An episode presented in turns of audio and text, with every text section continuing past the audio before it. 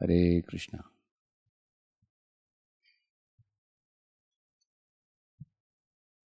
Our mind is like a very serene lake which has a crystal clear water. So clear that even the pebbles at the bottom of the water can be seen. Similarly, the mind can be so calm, cool, collected.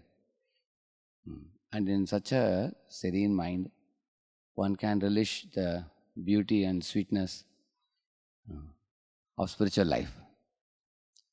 But if one uh, meddles with the sensual and mental, material desires of the mind, or if one makes trivial matter, matters in life into serious matters, getting into fights and quarrels, then this serene leg gets muddled up and messed up and becomes like a muddy pool of water. When there's a muddy pool of water, you cannot see anything below. It becomes unclean. Therefore, you will see when Yamadutas met their master, Lord Yama, Yamaraj, they were in a very angry mood. They were actually angry with Vishnudutas that these people have cut our nose and driven us away. So they wanted to take revenge by bringing them in front of Yamaduta, uh, Yamaraj, and get them punished by him. At the same time, they were also very unhappy with their master, Yamaraj, you know, whose authority was of no value to them because they were insulted by somebody who didn't care for the authority of Yamaraj.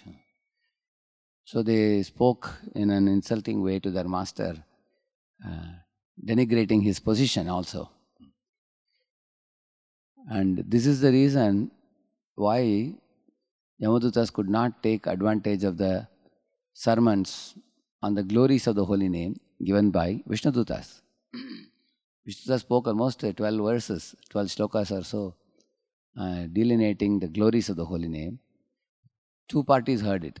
One was the Yamadutas heard it, Ajamila also heard it. But Ajamila immensely benefited because he heard in a helpless mood.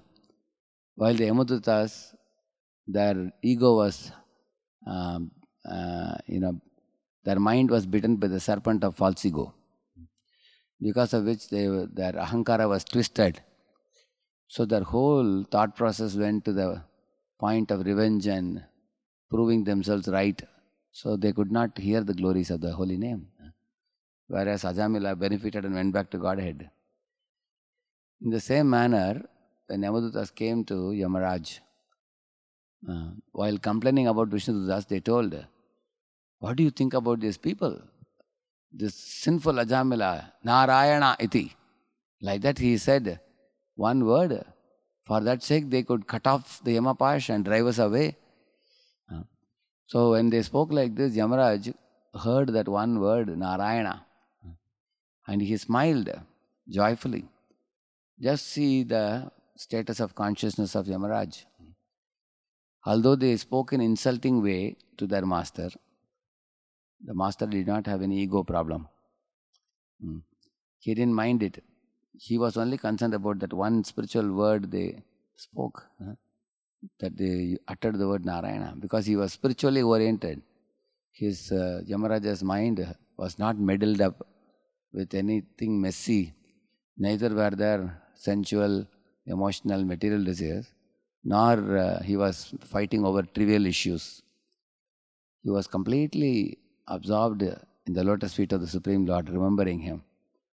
Uh, because of that, as soon as that one word entered the ears, immediately uh, it uh, grew up like a flagrant fire, fire, just like you put a small spark of fire in petrol, immediately it grows very fast.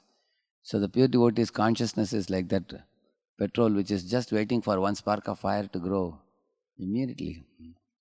And he didn't bother about whether somebody respected him or insulted him, whether somebody recognized his authority or didn't recognize his authority. Uh, he was only concerned about the Lord. On the other hand, Yamadutas being covered over by their own false ego and by, by their own position, they, they could not listen. So it's a good lesson for all of us. if we, it is in our spiritual interest that we keep our lake of our mind serene and calm and clear and not get it messed up by the muddy pool of material desires or by our false ego. Then the holy name will be heard. The holy name will spiritually agitate us and awaken us. And the holy name will give us the sweet experience of relationship with Krishna. Harinam Prabhu ki